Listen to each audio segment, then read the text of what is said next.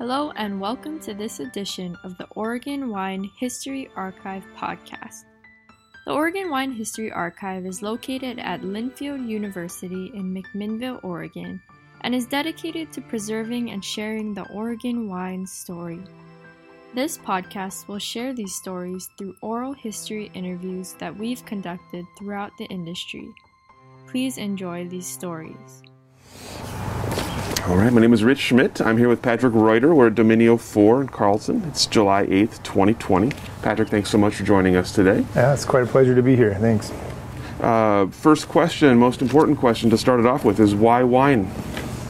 Why wine? Well, I think we had this idealistic. My, I'm, when I say we, I always say my wife and I, Lee, who's part of the wine industry as well, Lee Bartholomew. So we always had this sort of idyllic vision of how we wanted to live our life. There was this point in time we were driving in the Cascades and we were going up and we saw this kind of farmhouse and it was a white farmhouse and it was it had horses out on the front and there were like these two people and they were sitting on the patio and they were they looked like they were enjoying they probably weren't but they were they looked like they were enjoying the like that that connected uh, way of life of agriculture and so um, early on at the University of Oregon, when we met, we had spent a lot of time just tasting wines in a local wine shop, and we realized in our mid 20s that that could be a life for us. So that was that was all, all how it started, and uh, and we've been kind of pursuing that for for 25 years now. There's the White House. as you as you kind of come to that realization, take me through the next steps and kind of making that a reality. Sure, right. So we it's about 1993, 94, and we're living in Seattle, and um, Lee's working in a restaurant, and I'm working at the Fred Hutch Cancer uh, Research Institute, and we just decide that we're going to um, go back to graduate school and um, in wine studies or viticulture and enology. So I can remember we needed some uh, experience, and I can remember one of our favorite wines was Andrew Will, and I just dialed the winery's phone number and and listened to it ring, and then I just handed the phone to Lee, and she she said hello you know, we're interested in working. I'm interested in working. So for the harvest, so that was actually the first of our uh, harvests. It was in actually in Washington State for Andrew Will, and um, from that point, uh, we kind of dropped out of um, the U.S. and went to Chile and we're going to spend about six months just getting to know the country, working in various capacities, some volunteer, some exploring wine, and we're living in Santiago in a in a hostel, and just looked up in the phone book again what wineries were there, and called one of them up, and they said, "Yeah, why don't you come in? We're looking for harvest interns." So we came into um, Viña Errázuriz, which is an old, storied uh, winery in Chile and um, met the winemaker. He was from New Zealand, and he said, "Why don't you meet me tomorrow and I'll show you around?" And he hired us both and uh, sent us off into the like the most remote part of Chile and and wineries that you had to that were farmed by horses and you know it just really uh, started our journey on on the most sort of rustic of um, of footings. So very very interesting. There were people lining up uh, to get paid, and they got paid their money for working in the fields, but they also got paid in bread, and uh, that should have been a really uh, a big clue to us that that's how we were going to get paid too for most of it. so our first winery we were put in charge was a 1908 bodega that um, was in the Buin Valley in, in um, or next to the town called Buin in um, Chile. And it was the most interesting place to work because it didn't have running water. You had to divert the irrigation into the water upstream from the Andes to get any water.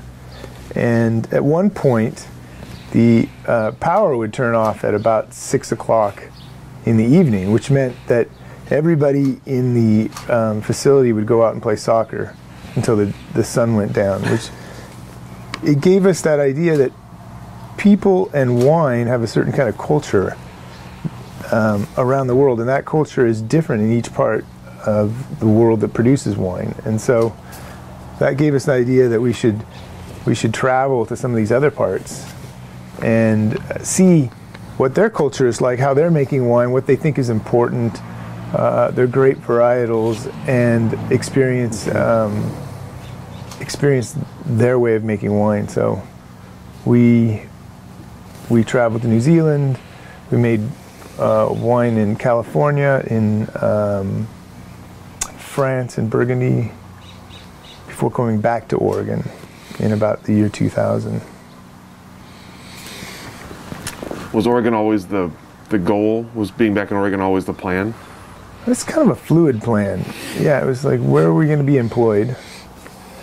Um, after Chile, we came back to uh, the U.S. and went to graduate school at UC Davis, where Lee studied um, viticulture, and I studied kind of a kind of a triangulation of viticulture, enology, and soils. So I did a thesis on terroir, or like the influence of soils and people and place on uh, agricultural products, and how you can accentuate or how people perceive those sorts of site qualities, people qualities in, in the products. Tell me about the experience at UC Davis, uh, having having having been into the in the wine world already a little bit. What was graduate school like for you? What were your kind of takeaways from that? Takeaways from graduate school were um, we got to see a more the more industrial side, the more large scale ag, the more um, larger developments of how how the wine industry functions on a kind of a California basis, uh, but also got really great um, one-on-one uh, teaching, you know, small group teaching in the enology and viticulture program.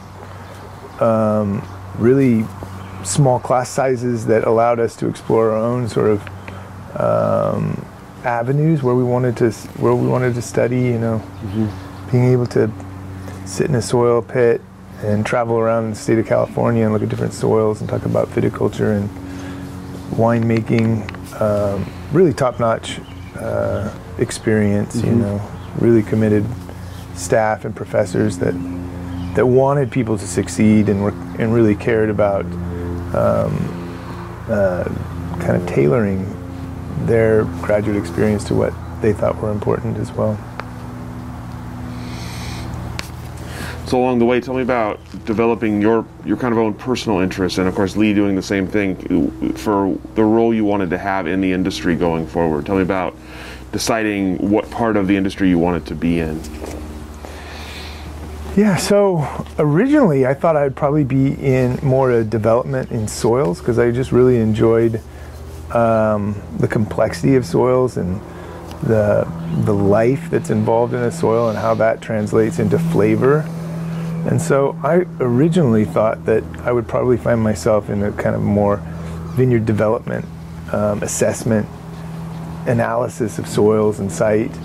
And um, it wasn't until we moved back to Oregon that I saw that sort of family winemaking character and like small, starting it, you know, starting from your um, bootstraps and making your way up, and that was really appealing, I think, uh, for for me. So that was um, the first inclination to say, hey, why don't we why don't we start our own small thing? Why don't we start?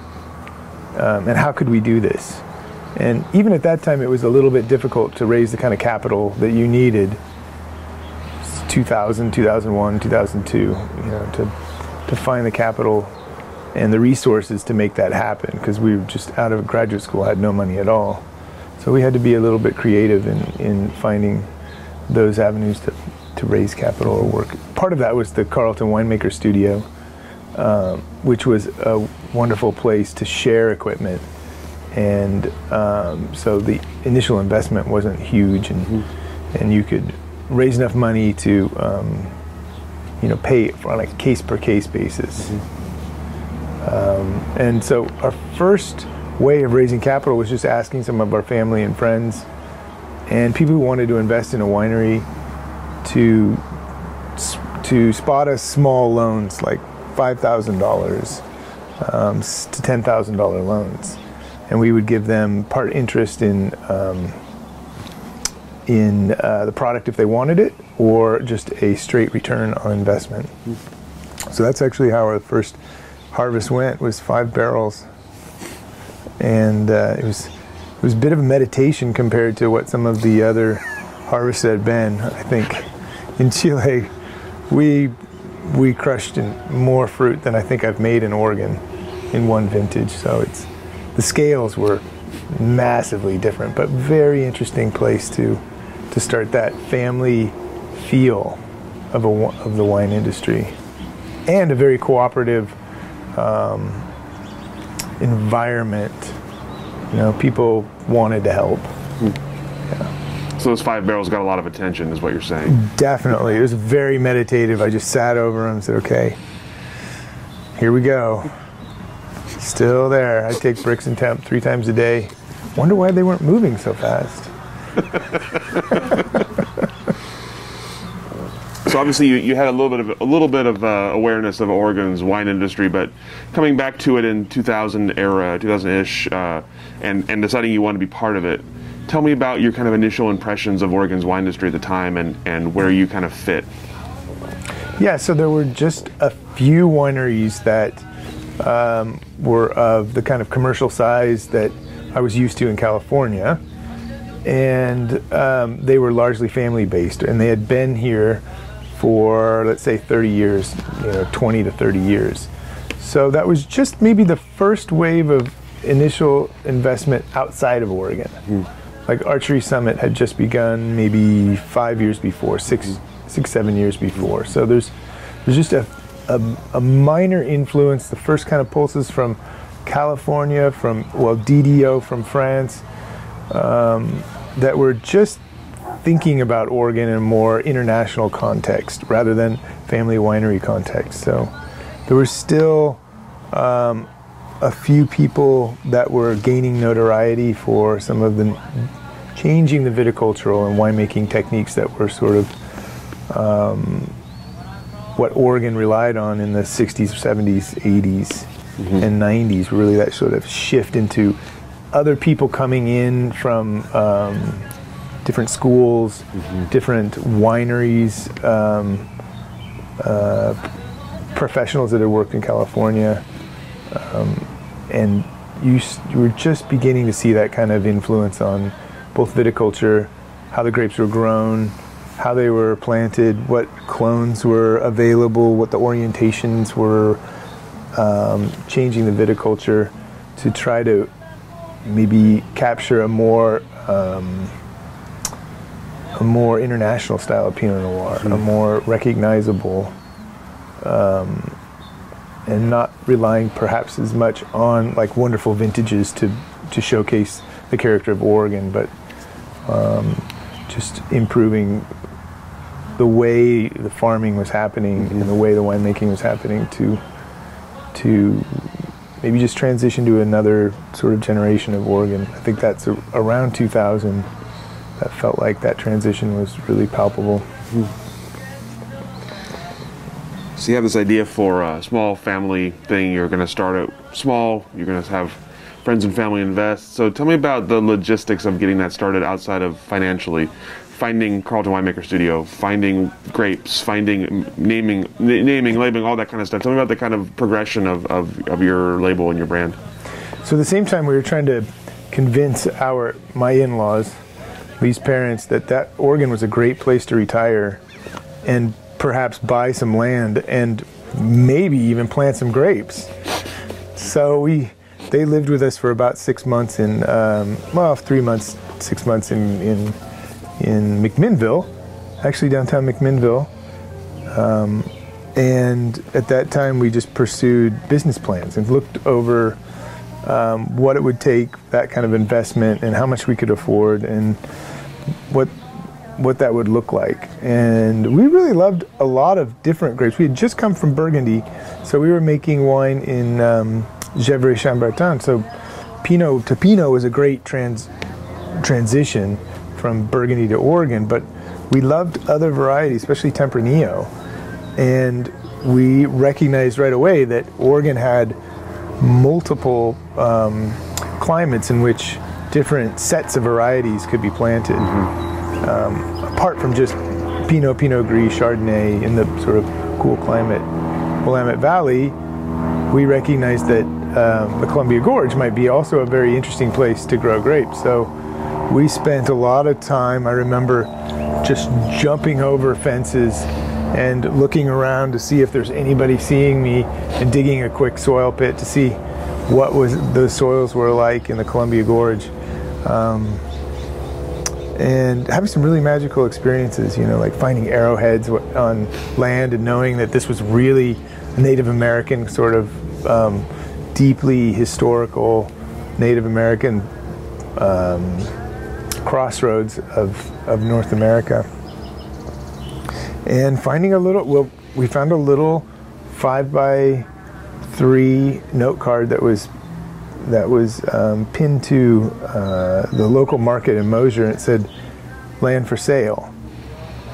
And we called that little place up, and and uh, it had been one of the 20 properties we had identified as good grape growing, great exposure, great elevation. Everything was sort of perfect for us, and uh, and we ended up buying that that piece of property.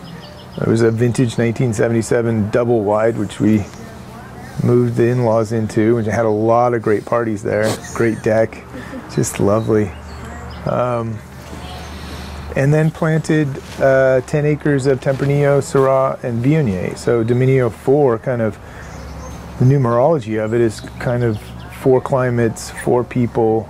We use the labyrinth as our uh, symbol, and that has four quadrants representing four seasons and the cycles of gr- making wine, growing grapes. And um, we worked with our family, really. You know, it was Lee's family, my parents, my sister and brother-in-law, friends and family would come and spend weekends and put posts in and drip emitters. Um, and that's how we that's how we started the, the first uh, 2002 was our first planting in the Columbia Gorge. Three clones of Tempranillo, four clones of Tempranillo, three clones of Syrah, and Viognier. So our idea was to stay here. Lee got a job at Archery Summit as a viticulturist, and we were going to make our base here where it was more commercially viable to do that. And um, found Eric Hamacher, and he was gracious enough to let us into, and Luisa Ponzi into uh, the Carlton Winemaker Studio, met the Lumpkins, mm-hmm. uh, spent the next eight years there making wine, helping other people make wine, other people helping me make wine, real communal sort of thing going on there. Um, built slowly, like organically. Five barrels went to like 15 barrels, went to 50 barrels, and then it it sort of Oregon was in a hot sort of New York wanted a lot of Oregon wine. There was a lot of buzz around for Oregon Pinot in those days, and you there was the distribution side of the business was very diverse. So it was not as consolidated as it is now. Mm-hmm. So there were lots of little distributors that wanted to pick you up and sell your product all over the country. It was a really kind of exciting time for small small uh, winemakers in Oregon. Um, and so we sort of grew that way. We grew little by little by little. People took their interest in wine, or sometimes they, you know, we we bought them out, took on new investors, and and um, kept going. Built up, um, you know, small, like a thousand cases, fifteen hundred cases, and um, produced Pinot Noir, uh, Viognier Syrah, and Tempranillo. Those were the, the four varieties we went we went for. Um, again, part of that sort of Dominio 4 numerology. As you were growing uh, and and looking for grapes outside of the ones you were growing yourself, tell me what you were, how you were finding grapes. What were you looking for? What, what were the vineyard sites you were looking for? The people you were looking to work with? Yeah, so um, a lot of the Pinot Noir sites, I just I would talk with people. Part of my master's thesis was actually looking at doing a survey of grape growers and winemakers and giving asking questions that related to the how they thought about their own properties, how they thought about their soils, how they farmed them. And so I interviewed probably 150 people in Oregon, Washington, and California, and then dug soil pits. In some of their, they would say, okay, these are the top five most unique vineyard sites that we have in this region. And I would go and um, dig these soil pits and just do a physical survey of what those soils look like. Mm-hmm. Try to get some idea of like, oh, what is it that makes a unique soil? You know, like what makes a unique viticultural soil that then is going to produce these wines that are of, of immense beauty. And that gave me uh, kind of a foundation to say, okay, what what we're looking for, general sort of foggy notion of what's going on. You know, like what what should I be looking for, and then talking with people winemakers like uh, Lynn Penner-Ash. Um, originally, in the beginning, we were um, getting a lot of fruit from Mo Momtazi and and um, looking for sort of exposed windy sites, and then lush, vibrant, red-fruited sites, and trying to get a diversity of different things that Pinot Noir shows us in um, Willamette Valley. Um, and some of those things would shift a little bit. Sometimes people would propose like the Menifee, uh, Cilla McClellan and at the Menifee Vineyard proposed that we, uh, she wanted to build, um, put in her own vineyard and mm-hmm. asked for help conceiving of that notion. And then we ended up buying fruit from her, which was just delicious fruit. I mean, just an amazing vineyard, yeah. Um, and, and other varietals were mostly coming from our own vineyard. So we did pick up um, Viognier from Southern Oregon be- in early 2003 because we thought that that high elevation and the way that it ripened long ripening periods in Southern Oregon for these warmer white varietals like Viognier and retained nice acidity because of the elevation. We found um, Quail Run and Michael Moore, whose parents Don and Traute were farming at that time, and we've been purchasing the same fruit since 2003 for our Viogniers, and some just beautiful, beautiful wines are coming out of there. So that idea, conception of like expanding your world to Oregon and thinking different climates and pulling little things out from here and there became kind of a signature of the way we were thinking about how Dominio 4 should operate. And mm-hmm you can see that now. I think if you go into the tasting room and say, how many SKUs or how many different bottlings can I buy here? And they'll probably answer somewhere between 75 and 100 that are available for purchase going back to 2004 just because there are little things that were like this gem we want to keep because it's so special to this mm. place and so we're going to bottle 50 cases of that and we're going to and we're going to take uh, 50 cases and save it away for 10 years and then re-release it mm-hmm. Mm-hmm. because we want to see how it ages. We want people to see how these things develop over time. Mm-hmm. So you'd had quite a bit of, of experience in a lot of different places making wine, growing grapes at that point. Was there anything different about Oregon? Anything you had to kind of relearn as you were getting started here? Um, it has some similarities, I would say, and some differences. I think that family communal is like the best thing about Oregon, really special thing about Oregon. I mean, you see some of that in New Zealand where people are willing to help each other out really you know, if, if they need the help, they're there. They're there for them.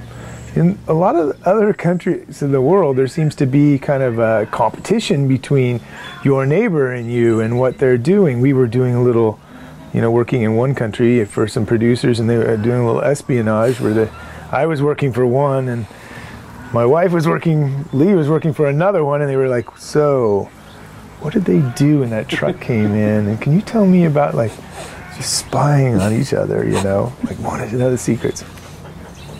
Uh, but this, the things we had to get used to, smaller scale, you know, not having all the sort of deep cultural answers to things.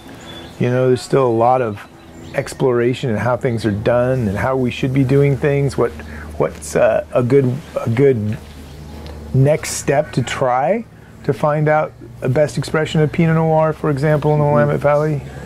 Um, culturally, I grew up here. I grew up in Salem, and so, uh, you know, Oregon's been my home.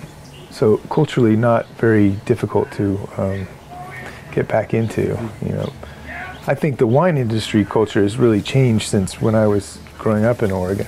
I mean, it was a much different Oregon culture, and the wine industry has sort of brought in a more international perspective for sure. Excellent. I'll ask you about that in a little bit. I'm curious about your thoughts on that. Tell me about learning to sell your own wine and, and, and adding a brand to the marketplace, especially one with not just Pinot Noir, where you were maybe introducing people to varietals they weren't as familiar with.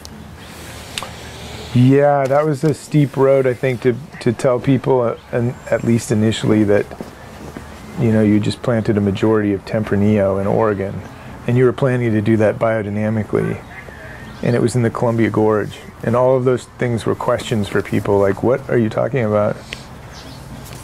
Biodynamics in the Columbia Gorge of Tempranillo. I'm just setting my own market out. I'm nobody else is going to be able to compete in that, right? Um, it, it, it was a um, uphill battle in a lot of ways that way. Selling wine around the country, um, explaining Oregon, because I mean we have this sort of idea that that people know really about our industry here, but there's a lot of places you'll go to in the wine industry or in a restaurant and, and people will say, okay, so where exactly is Oregon? You know, like it's next to Michigan, right? Or something like that. And you'll be like, oh, I've got a long road to hoe today to communicate what I need to communicate. Mm-hmm. So that was fun. I mean, like, I remember going into some of the nice, uh, the best restaurants in New York City, being just taken around and saying, okay, tomorrow we're going to this restaurant, but you're going to need a jacket. I'm like, I didn't bring a jacket. dinner jacket? Like, I got to have a dinner jacket? Yeah, like, you, they will not let you in without a jacket. And and it's embarrassing to take one at the at the, the door with the ties. you know, some of these places that you'll go are hilarious selling wine. You know, you just go into a grocery store, the back room, turn the corner around the um, restroom, and then there's like a little stall with a s- seat and two tiny little cups, and that's where you'll taste your wine. But that person may introduce your wine to hundreds of people. It's one of those things where, you know, looks are deceiving. Mm-hmm. did you find I? at what point did you find you were doing less explaining about about the basics about Oregon about Pinot Noir? At what point did it kind of feel like what your perceptions of Oregon were when you started were actually more true that people were excited about Oregon wine and were more knowledgeable about it? Yeah I think the last mm, five to ten years there's been a real shift in um, I think people are just excited about the quality of Oregon.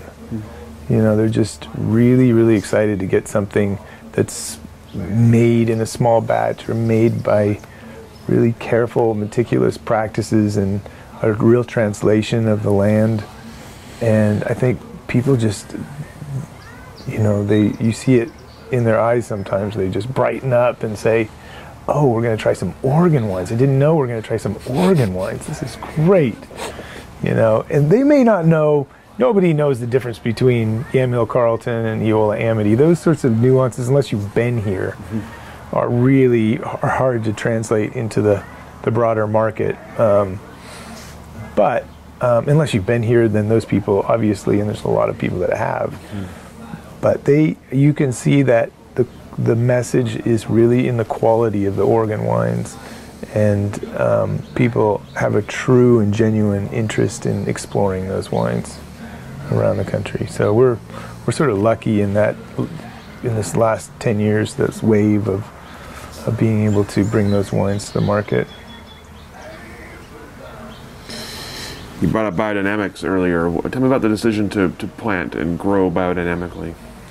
So, coming from Davis and seeing sort of a more large scale, how do we affect viticulture in a very efficient uh, growing a large acreage, making bigger lots of wine, um, selling those lots. We we thought, oh, we better try the opposite side. I felt like I wanted to try um, wines that were um, deeply from a place, and having that sort of interest in terroir and soils, biodynamics seemed like the kind of thinking that really immerse yourself in the place and the and made you pay attention to the details um, of those plants in those that place or that ecosystem.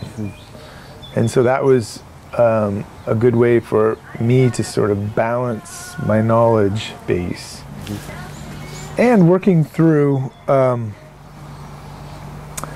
Europe tasting wines, kind of interesting to um, go to region to region. Some of the most precise, beautiful wines we were tasting were out of Alsace, and a lot of biodynamics was going on at that time in the 90s, late 90s. And so, you know, just seeing it from a wine quality standard standpoint, thinking it's got to be something in this. Let's try. Let's learn at least. Mm-hmm. So I think it was 2003. There was uh, a group of people started. Um, once a month, we'd get together and study biodynamics for the whole day. And the instructor's name was Andrew Lorand. And he would come in and do some wild things like set pieces of clay out and transform the clay from a ball to a cube to a pyramid and try to explain how that was the same uh, as spring, summer, and fall for a plant. And just interesting ways of re- reimagining uh, viticulture, agriculture, thinking about the um, health of the soil working with compost, working with other people making compost and and trying to balance the sort of um, immune system of the plant rather than forcing it into a box. Mm. Um, nuancing it into its own ecology, thinking about how it it can in, that vine can integrate into that place.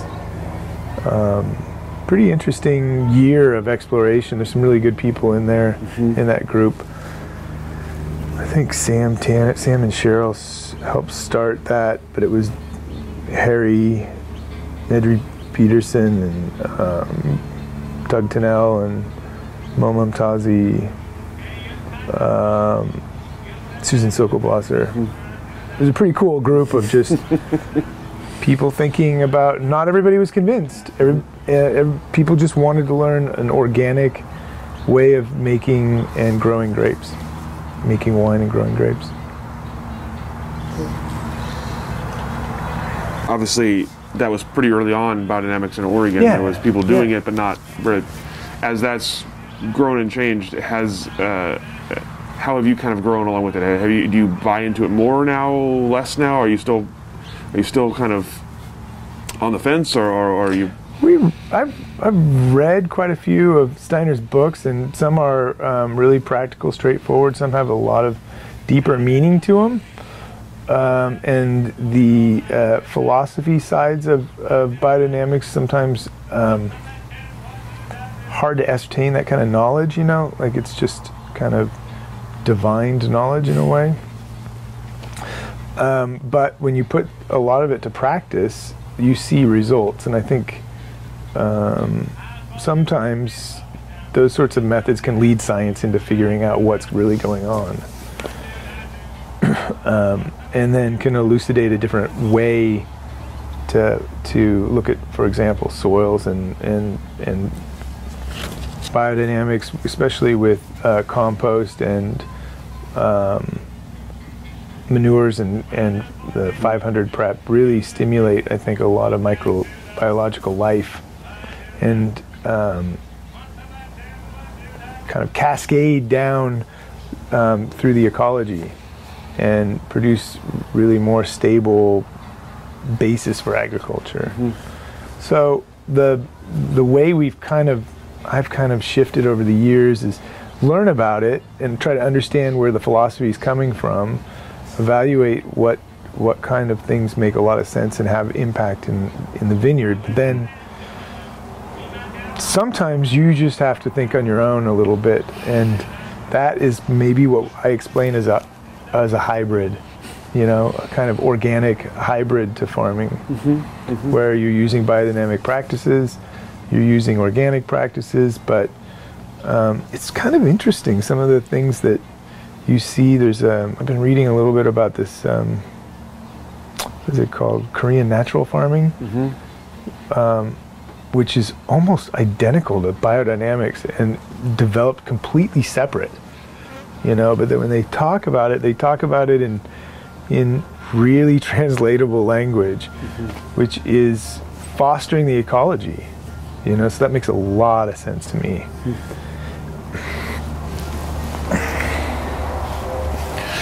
tell me about tell me about this site and about the growth of of, mm. of, of, this place here and, and kind of how it's part of the Dominio Four growth and overall ethos, I guess. Yeah, originally we thought, okay, there's four regions that we can um, plant different suites of grapes in, then maybe we could have four different vineyards in one of each of those. And that's just ludicrous. I mean, I just don't have enough time in my life for that. But I did think it was a good idea at one time. Um, so the first one was in, let's call it the medium warmth region, maybe two, Columbia Gorge, which is warmer than it is in the Willamette Valley. Mm-hmm. So we could grow warmer grapes, but not cool climate grapes. So this place is probably the coolest of the four regions that we were conceiving of originally in, in the Northwest. And it is a wonderful agriculture. It's been, it's had orchard crops on it since um, 1840s. So it was part of the first land grants in, from um, signed by James Buchanan. Uh, so it started in two sections. The original um, couple that came on one of the first wagon trains into Oregon territory. This is the site of the first um, school. She was one of the first teachers in Oregon, and I was just right down at the base of the road there. And just it's just such a pleasure to be in a place that has, you know, grown orchard crops for so many years. You know, like apples, pears, cherries, walnuts, Italian plums, um, hazelnuts, grapes, walnuts.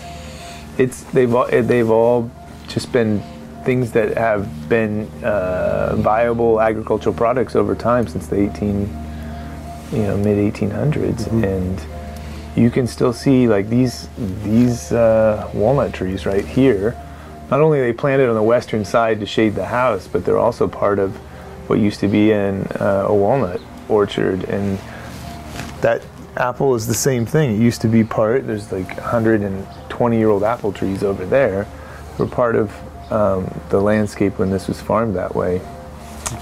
Uh, Italian plums down there, cherry trees are still, we can go out and pick cherries today. They're just, Queen Anne's are from the 50s, I think, and they're just beautiful right mm-hmm. now. So it's nice to be part of a um, steward of a place that has had agricultural tradition and try to keep that going. You know, try to add your part to it. Mm-hmm. You know, that barn has seen apparently from um, news register reports that's seen a lot of parties. used to be this like the site of a lot of dancing, and uh, it's just it's great to try to restore that, bring it back up to where people can enjoy it again. How did you come across it, the, the property? It never went on the market. It was one of those things where uh, Joan Morris had been living here since the 90s with her husband Larry, and she decided that Larry had passed, and she decided to to move on. And she spent about a year just kind of putting feelers out, but wanting to meet people. And so we were introduced to Joan and sat in the kitchen there and over the course of about a year got to know her and she wanted to make sure that our principles were aligned with her principles and that when she gave the farm over it was just, it was going over to the right people. And um, that was very important to her more so than the price. And so when we negotiated the price it was very short conversation but a very long conversation getting to know one another. And so we still have pictures of the children that were raised there, and they're in their 20s. Um, her her nieces and nephews, nieces, and um, yeah, I just want to celebrate that sort of legacy of the of the farm. Tell me about developing your winemaking philosophy and, and kind of how it maybe changed over the years and how you would describe it now. I think you, when you start making one, you kind of try to follow what people seem to be um, getting accolades for. So you you try to sort of follow that notion of like, oh, I'll be successful if I'm like that. And I think over time, um, I've fallen more into a pattern of let's see what this place is like and let's try to make it the best place we can. Um, and let's, if we can, if we can get everything right, we don't have to do anything. Very little. Um, but the really the the beauty in the wine is is just a lot like life. It's like the tension. It's like that when you feel the pull of something that pulls your emotions or your heart or your and then you you can think about it in a, a knowledge based way as well. It's sort of like a tension between beauty and knowledge. Mm-hmm. And i think the wines need to be like that. They need to they need to really pull. They they don't need to be big and broad and in your face and easy to understand and slip away quickly they need to have a real length and tension and precision to them and and so you can keep exploring them um, when you go back to them and back to them and back to them yeah I think Siri wants something to say. I was like, who is talking? that's awesome. So know, knowing that that's what you want out of your wines, how do you go about crafting that? You said the, the less you do, the better in your eyes. In terms of if you do everything right before, how do you create a wine then that is that is tense and and, and complex uh, by doing as little as possible? Well, one one way is in the winery. Um, we try to create as many different kind of micro styles of lots as we can, and we'll go fully destemmed. We'll have destemmed with 30% whole cluster. We'll go 50% whole cluster. We'll go 100% whole cluster. We'll go um, 50% juice. We're trying a new one this year 50% juice, 50% whole berries. We'll go 80% juice, 20% whole berries. So we're just creating layers of complexity. Wild, native, native, indigenous yeast, whatever's coming in the building or on the grapes, we'll, we'll use that. We'll use some specific yeast for um, complexity. And we're just building all these different layers of complexity that goes into each barrel. So when we go back to those barrels we can then um, use them in a, in a really rigorous blending um, takes forever. I'll be doing that later today going through barrels and um, trying to find their place in in how to build those layers in the wine how to build that tension in the wine but also in you know picking right picking when the when the fruit has that that fresh berry feel where you, that's where you want to pick it off the vine is when it's just juicy and succulent and it has that natural um, freshness to it. Um, that also helps, you know. And then there's just a million curveballs that come your way, both in the vineyard and the. So that sounds easy, but Just plant them and let them go for a year, and then come back and yeah, pick them. just, just that easy. Just plant them, harvest them. You talked about all the different, all the different small lots, all the different kind of ima- imaginative things you do. So tell us about the Imagination series and, and about shape tasting. That's one of the more unique, Oh, right, unique, unique yeah. things you guys do. Yeah, that was a real inability of. I have a kind of a different mind. Um, it's a more visual way of thinking, and I had a really hard time cataloging my, the wines that I would uh, taste and remembering those wines um, with my notes. A lot of them were very simple and, or like similar. I meant to say, is kind of balanced front, you know, nice texture in the end. Mid palate is, you know, drops or something like that.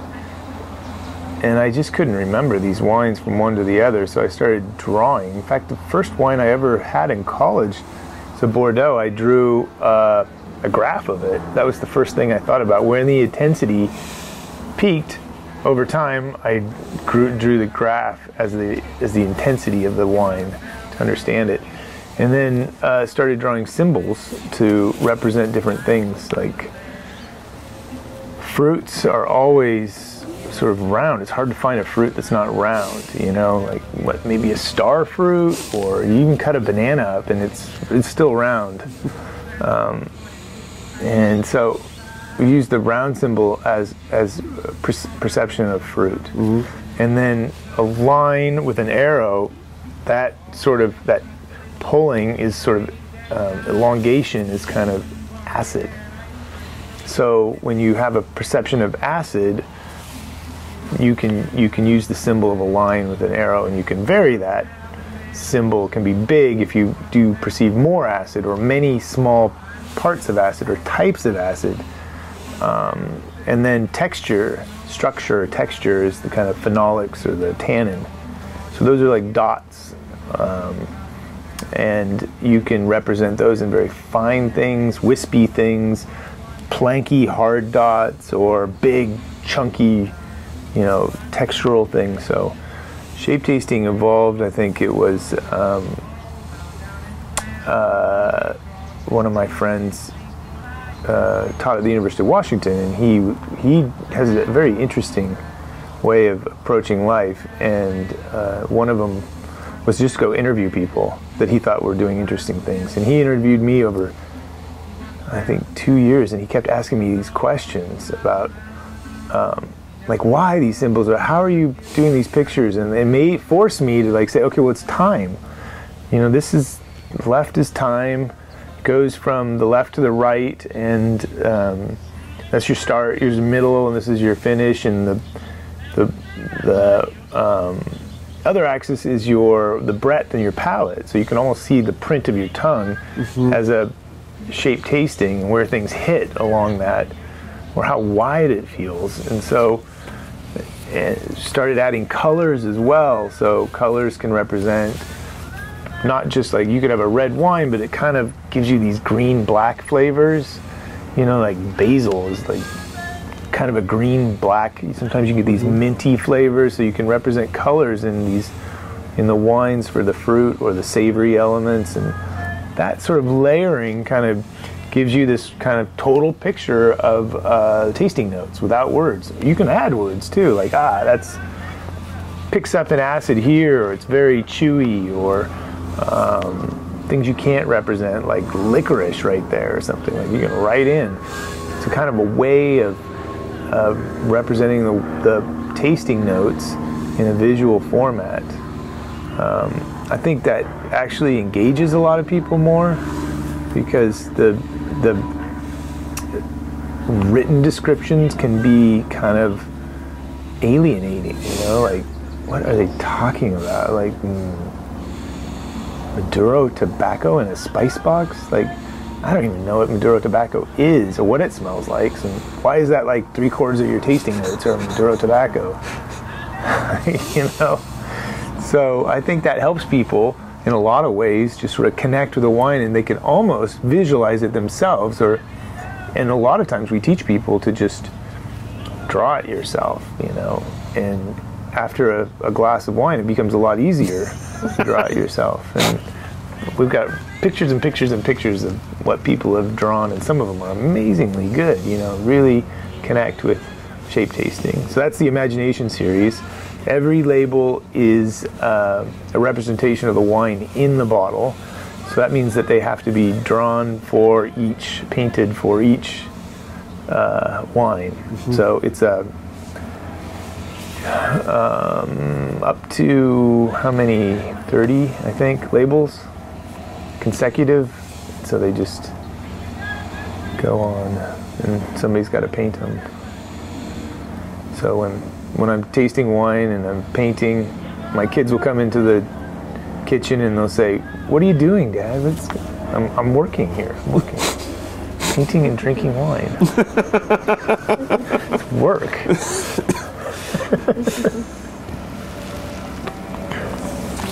such an interesting concept. And you talk about how it, how people react to it, how your people who are unfamiliar with it react mm. to it. Do you find more people who relate to wine the same way in terms of more visual and, and less literal? Do you find, or do you find that they're just they're playing along because it's interesting, or do you are, are you finding people who, who, who visualize wine the same way you do? I think actually there's some really great studies, and actually we worked with a professor, Michael Pitts at um, Reed College, and he and I collaborated on a small uh, project about how to taste, how to train people to taste wine. We used three groups. One just words to, for the training of the wine uh, how to think about wine. One um, was no training at all, and one was um, through pictures. And it was some interesting um, results where people actually learned quicker and had a better identification with um, fairly simple and um, moderate uh, differentiations within wine by learning through pictures. Because I guess there is a a way we're sort of translating um, smells and flavors and sight through our visual cortex before we get to um, words. Hmm. So, in in some cases, I think you could maybe even think of it as a shortcut.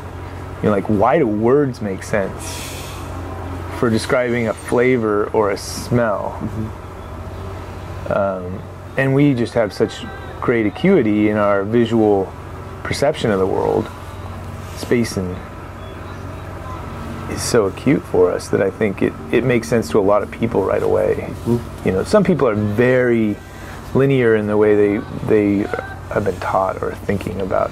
It takes a little bit, but I have not seen anybody that just comes up blank. Like can't draw it, can't think about it. Most people connect. Yeah. So you brought out some some props today. Tell us about the the maps. Oh yeah, I was going to give these to you. Well, that's even better. Well, we're happy to have those because it is an archive. Right? Tell us about tell us about the project and, and, and your role. Yeah. So this is um, I don't know if you've seen the Willamette Valley map. The big one. The big one. Yes. Yeah. So I was on the Willamette Valley Wine Board and felt like I wasn't. I was contributing to conversation, but you know, people were taking the lead, and Jason Lett was spending ungodly amount of time in Salem, and you know, like I'm like, what is my contribution to this board? like, I've been here six years. What do I? I gotta be able to do something, and there's no map of. There was no map of just the Willamette Valley in a that represented the vineyards and the soils together. There's lots of smaller maps and maps of um, wineries. So I pitched the idea that we would make a soil map based on the parent material of soil, um, the topography, and just vineyards planted, not wineries. And it's it's a lot like the tradition of the Burgundian maps that you, you can see the Cote, Cote de Beaune, Cote de Nuits. Um, and so we try to sort of think about it in that way. And, and so they gave me some money to start that project, and I talked to um, um, Every Vine, Jordan at Every Vine, who's the cartographer, and, and he had all that information already. He, he cataloged all those. He had he had put them into a GIS um, platform, and but I had to convince him that some of the things that I thought would work could fit on a could fit. Let me see. I haven't opened this up in a long time.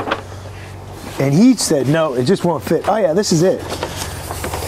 So I wanted to get these little vignettes of AVAs set off in the bigger map. And he said, oh no, you won't be able to put those two scales together because they're just, they're, this is not the scale of this and the two won't work together. And I'm like, Jordan, I think we have like $10,000 to do it. And he said, okay, I'll try.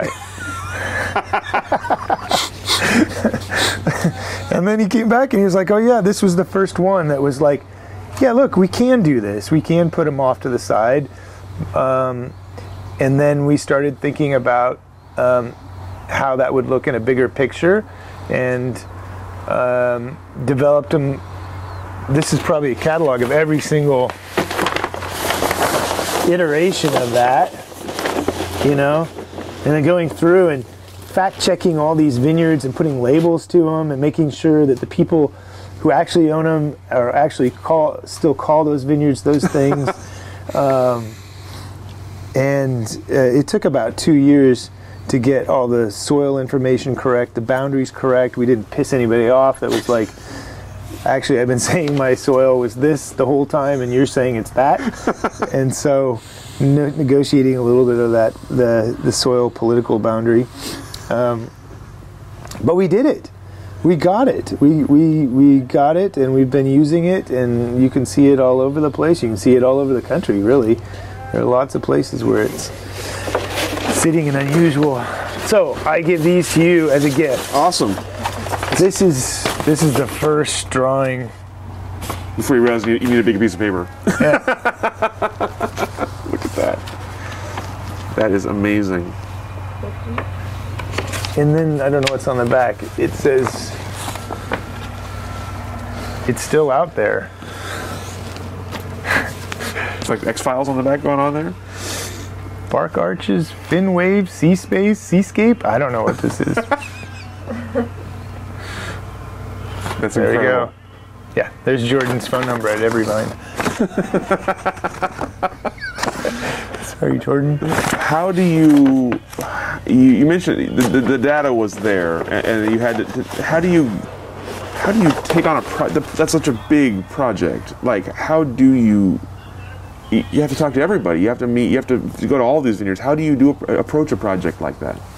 Well, he had had he has this uh, geographic information system, so you can go in uh, online and go to your site and say uh, adjust the boundaries, or say, oh, we just planted five acres over here, and you can take a pretty basic tool to to sort of say, oh, these are the new boundaries, and this is uh, they're planted to this grape and this clone, and it's on this rootstock. So it's it's based a lot on um, people going in and doing that, and Jordan doing a lot of the work of saying, okay, this is where that from uh, uh, aerial photography, from satellite imagery, um, you know, and then just proofing on the ground to making sure that's right. It did take a lot of time uh, checking that, and we wanted to we wanted to drill down. So if you look at the map now, you can see there's little green spaces that indicate where the vineyard is, but then you can see like little white um, edges where the the blocks are indicated as well. So you can see how the block the vineyard is laid out in a block setting as well, and then what's under that as far as soil. And there's the colors represent um, each color is taken from the represented soil profile. So, like the Jory soil series or the the basaltic um, derived soils are have an orange color to them because it's taken from actually the soil profile, one of the colors in the soil. So that was that was fun, and and there was a huge debate for a long time whether to represent the Willamette Valley this way or this way because it's north and south, north south doesn't make a lot of sense to people. But if it's this way and it's a five foot map, you can't see the top or the bottom. You're just staring at the middle. People got used to it. They didn't like it, but they got used to it. It was a trip the first time I saw They it. like it now. yeah, takes a little orientation. But uh, Did you learn anything surprising about about Oregon's soil or about the vineyards that you weren't expecting before you go in? Was there anything about the project that surprised you? I think just seeing it all on one map and then seeing some of the earlier maps of, of, uh, of smaller regions, you know, uh, you could see the growth and the density. And, and you could see the density in certain places that you couldn't mm, basically see without seeing the whole thing. Um, so that was that was pretty interesting, and you could see um, you know, vast parts of the Willamette Valley AVA are not planted to grapes, and the clusters are fairly small in these areas. Um, but the amount of small vineyards is also really interesting to see, where there's five acres here and 10 acres there, and 40 acres over here. There's just not 140 acres or 500 acres planted in the same place. There's just, and that's a kind of a, a Burgundian articulation of place as well, I think, of where you, you take Pinot Noir in a very small area and try to figure out what its signature is. Like that vineyard across the street has a different signature than that one, that has a different one than this one, and, mm-hmm. and we're going to find it. So since we're on the topic of, of looking, looking at this, what what do you see as you look ahead for Oregon wine? You talked about kind of your initial impressions and and some of the things you learned from this project. What will this map look like in the future? Mm. That's great. I hope to see a few more um, really distinct AVAs, uh, sub AVAs, um, within the map. You know, the that are uh, clustered together for a reason of quality.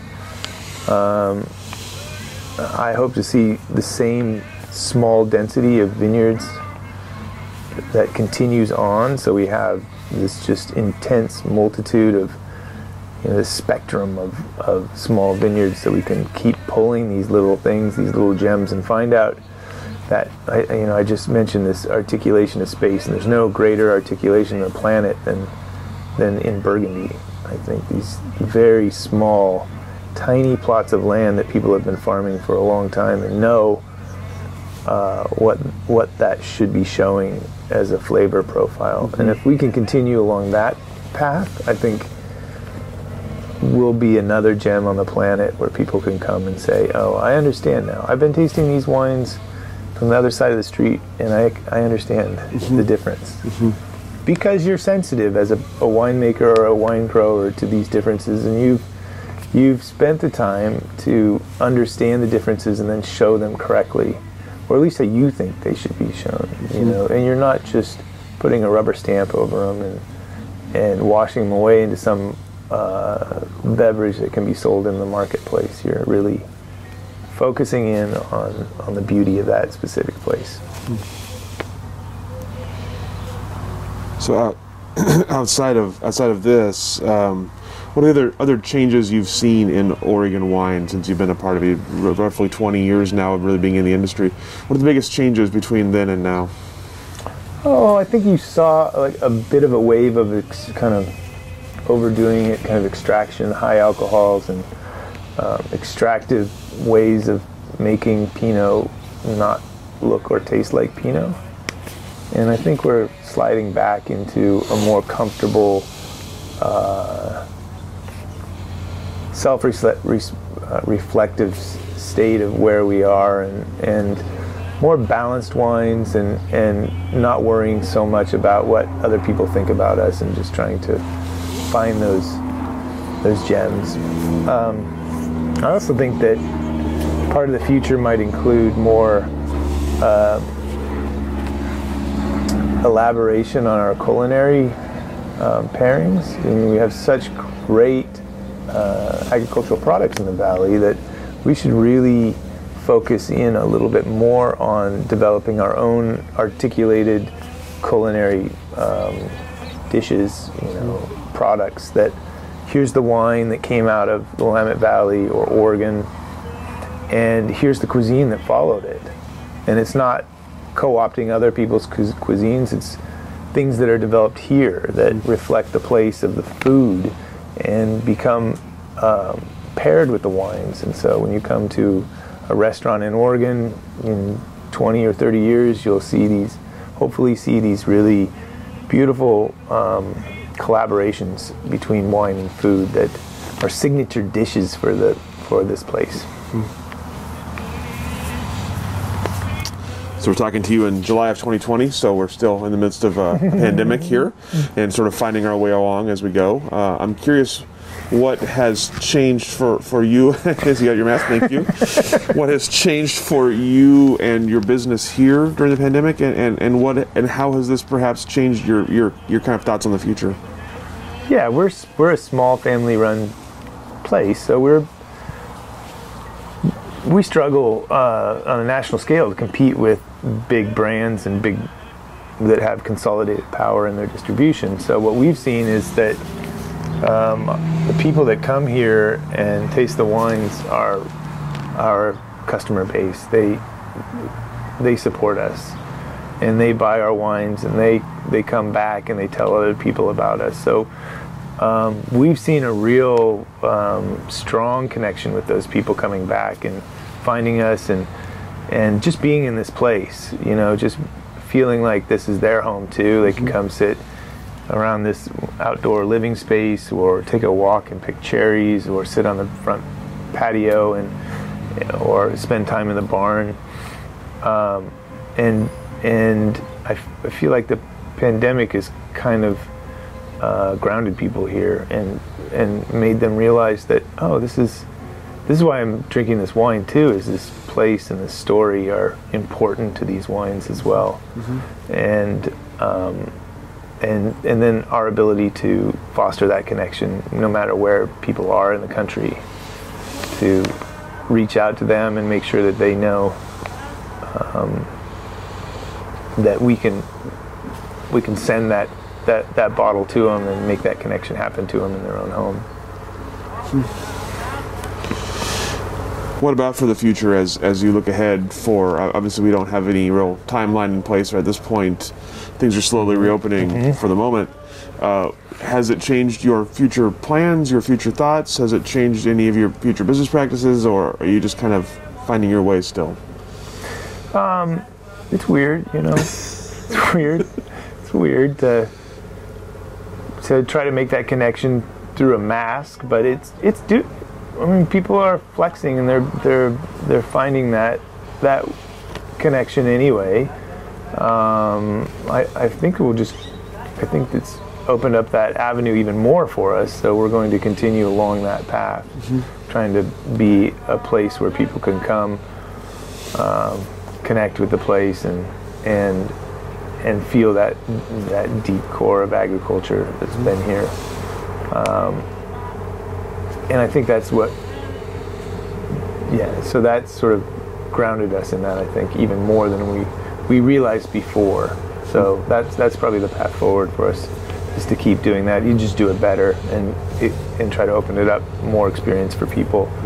Um, one of the things we've just been doing is we have four acres of um, Queen Anne Royal Anne cherries, and we didn't sell them this year. We just um, we left them open for people to go pick, and almost every day people come and then they go up to the four acres and they pick cherries. I hope you guys do too, because it, there's just and it, it's a wonderful feeling to know that there's just this abundance of fruit and and feel like oh this place is kind of taking care of me you know like i'm gonna take this home i'm gonna make maybe a pie with this i'm gonna eat these things until i feel sick and and this is great this is great you know we just that's i think another good thing of this this pandemic is that allowing people to connect in that way cook at home and and slow down and be with family I like the silver lining. That's an ex- an excellent optimist optimistic look. I like that. As you look ahead for yourself then and, and for Dominio IV, uh, do you have plans for the future in terms of uh, ch- changing production, changing varietals, any, anything, any projects on the horizon you're excited about? There's always um, projects in the winery of how to make wine and make it better. I mean, that's just like an ongoing process for us. I think um, we've always loved Grenache and we'll probably continue to explore more Grenache. Um, it seems to be uh,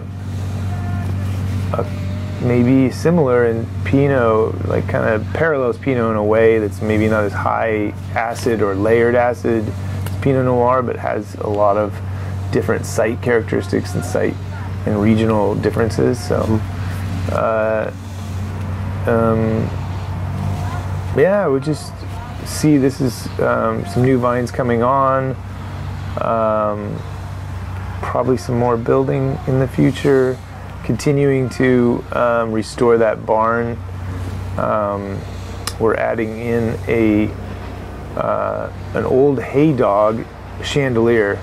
So it's a chandelier that looks like an old. Um, uh, it's the sort of these what they call these dogs, and they is a trolley that runs along the rail of the of the barn, and we've made one out of glass, so like bright orange glass, so it looks like a looks like a hay bale, and uh, you can move it up and down and move it as if it were a hay bale. So we're continuing to um, restore that barn into its old kind of hundred year old feel. You know, it, it's it's not sheetrocked and pretty, but it's beautiful when you get in there. You know, it's really just you feel like maybe the way people did in that barn for a mm-hmm. hundred years. Are there future dances in that site? Definitely, we've had music. Yeah, well, it'll be definite. We're gonna party that place again. turn it, turn the volume back up on it. Party like it's 1899. Yeah, party like 1899. Awesome.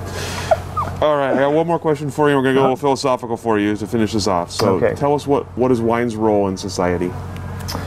Uh, wine's role in society is to um, connect with perception, to remind people uh, that they are living, breathing, and fully functioning sensory uh, beings in the world, and that one of our greatest pleasures is just to be able to utilize those senses, you know, to slow down,